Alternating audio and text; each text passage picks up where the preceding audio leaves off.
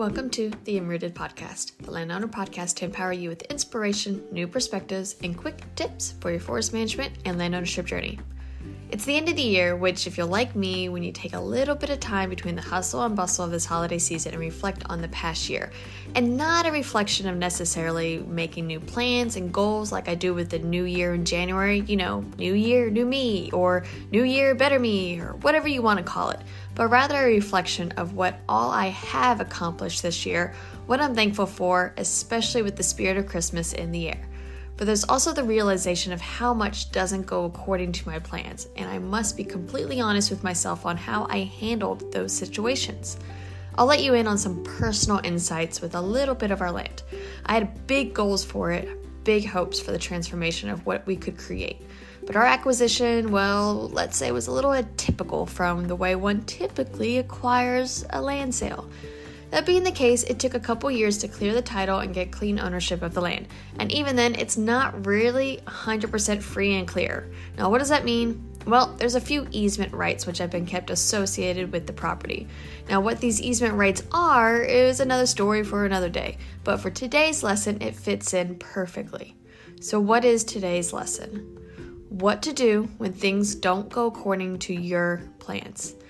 So, back to the longer than I intended background story, these easement rights are broadly defined as recreational use, alright? And in theory, don't really change any of our ultimate plans for the property and our ability to utilize and manage it the way we had intended for timber production and wildlife hunting and viewing purposes.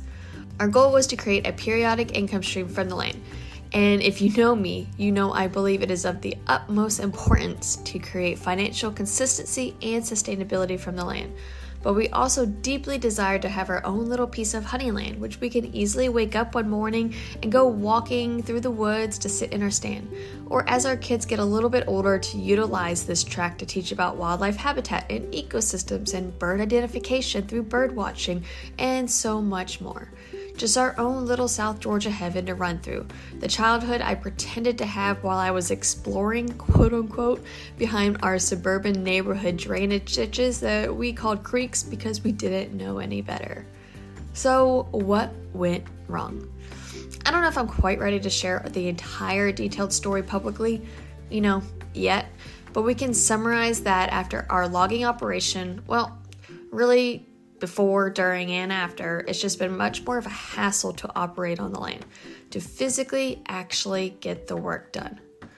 Not that we're doing anything wrong, not that environmentally things have gone wrong, although weather always throws a few curveballs. It's more the vision I had for the possibilities to explore in the next two to five years.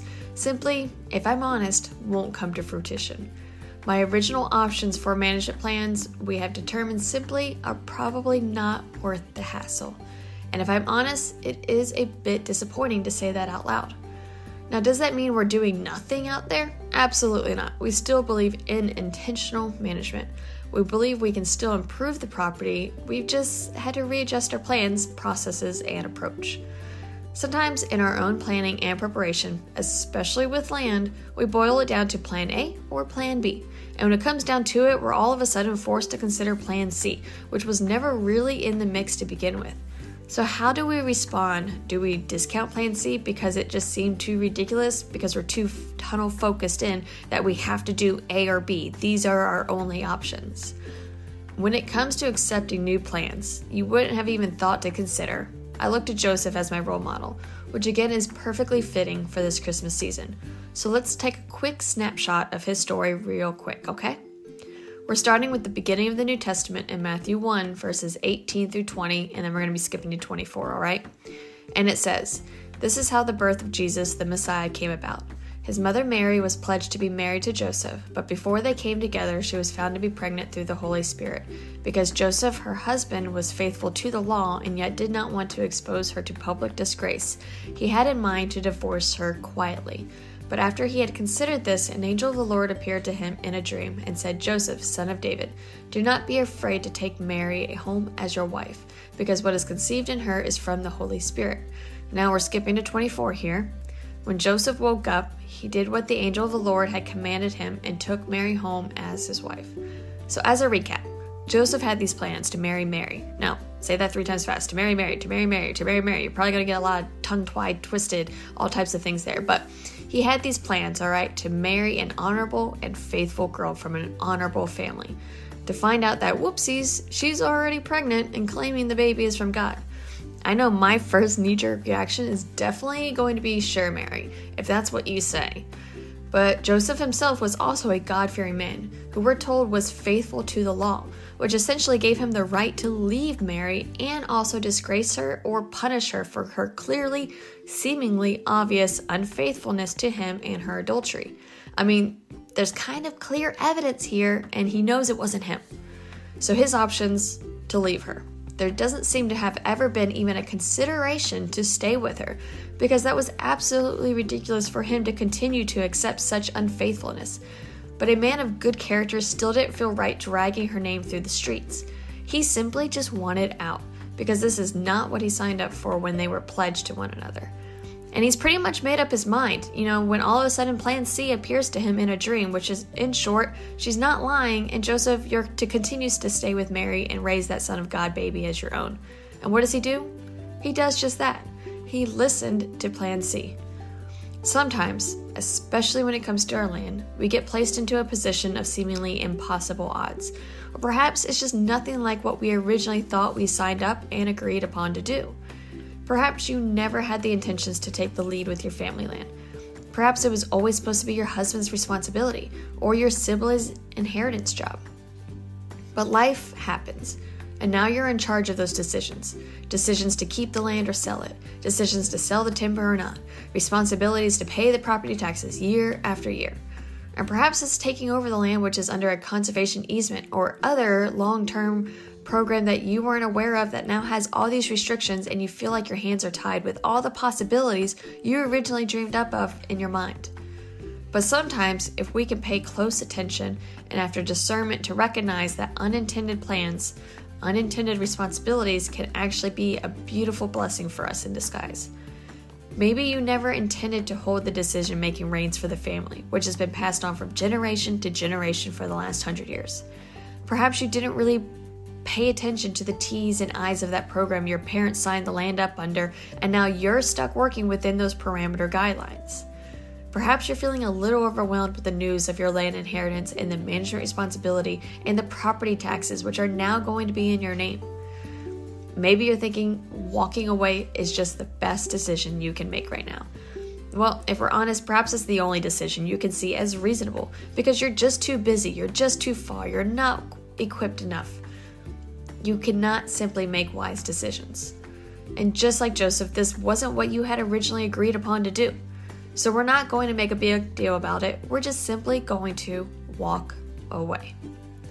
But walking away might be giving up an amazing chance to lead and steward the next legacy story for our family. And I know I literally just spoke about this in episode 34 on how to determine if selling or keeping the land was the right decision for you and how to walk through those decision making options logically. But for today, I'm shedding light on those thoughts you simply can't shake, on that dream which you gave an urgent pressing to accept those unintended plans, even if it's difficult to understand why, because perhaps you're part of a bigger picture Maybe you're a critical supporting role for your family's legacy story and you just can't see it yet. So, what should you do when things don't go according to plan? Well, the answer is to pray. Pray for guidance, pray for discernment, pray for wisdom on how to move forward. If it's the decision making role you've been unexpectedly thrust into, pray for guidance on how to move forward and make those wise decisions. If it's weather, which is throwing curveball after curveball, stopping all of your management plans, Pray for discernment on how to move forward again, or whether or not these plans are even still the right decision for you. Then pray for courage and strength to continue taking one step at a time, rather than getting stuck in the chicken or the egg scenario of analysis paralysis. Like Joseph, when we're presented with our answer, we must then wake up and do. Don't push to the wayside what needs to be done simply because it wasn't part of your original thoughts and it may seem a little illogical if we're honest. I know personally I need to get a lot better at this. So, this is just as much, honestly, if not more so for me, than my advice to share with you. To be more obedient in the direction God is clearly pushing me into, especially when it doesn't fit into my cookie cutter box of ideas.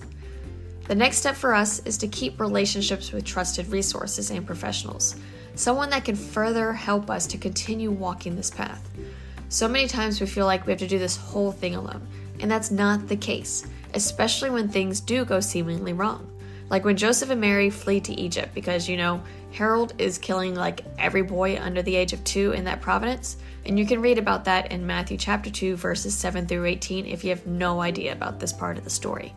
But again, Joseph is presented a scenario he didn't necessarily agree to. I mean, sure, he'll raise the Son of God like his own, alright, he agreed to that now, but now they have to move countries because of death threats against their son? That definitely makes my land hurdle of not being able to operate my land to the full extent I'd want to because of some legal hurdles and neighbor harassments seem kind of petty in comparison. Again, if I'm fully honest with myself. But as I read, Joseph is continually obedient to the relatively abrupt change of plans. So he got up and left for Egypt. Matthew chapter 2 verse 14 then you know he probably just got settled into Egypt and they're called to return home by an angel in a dream. Jump over to verse 21, and Joseph again is obedient to move back home. We can't stop our daily lives completely because we're smacked in the face with a challenge, obstacle, or plan that wasn't ours to begin with. But how we handle that change of responsibility, change of direction, is within our control. So, this Christmas season, no matter what challenges you have or are currently going through, I pray for you to receive the discernment to clearly see the direction and path which you need to take, and then the courage to be like Joseph and obediently obey, even if it seems illogical, and especially if it seems inconvenient. Because who knows? Perhaps you're playing a critical supporting role for a legacy unfolding right beneath your nose. If you've enjoyed this podcast, please share it online and with friends and family. And this holiday season, I encourage you to continue showing up boldly, growing in your faith and in our confidence as landowners to manage and work our lands. Until next time.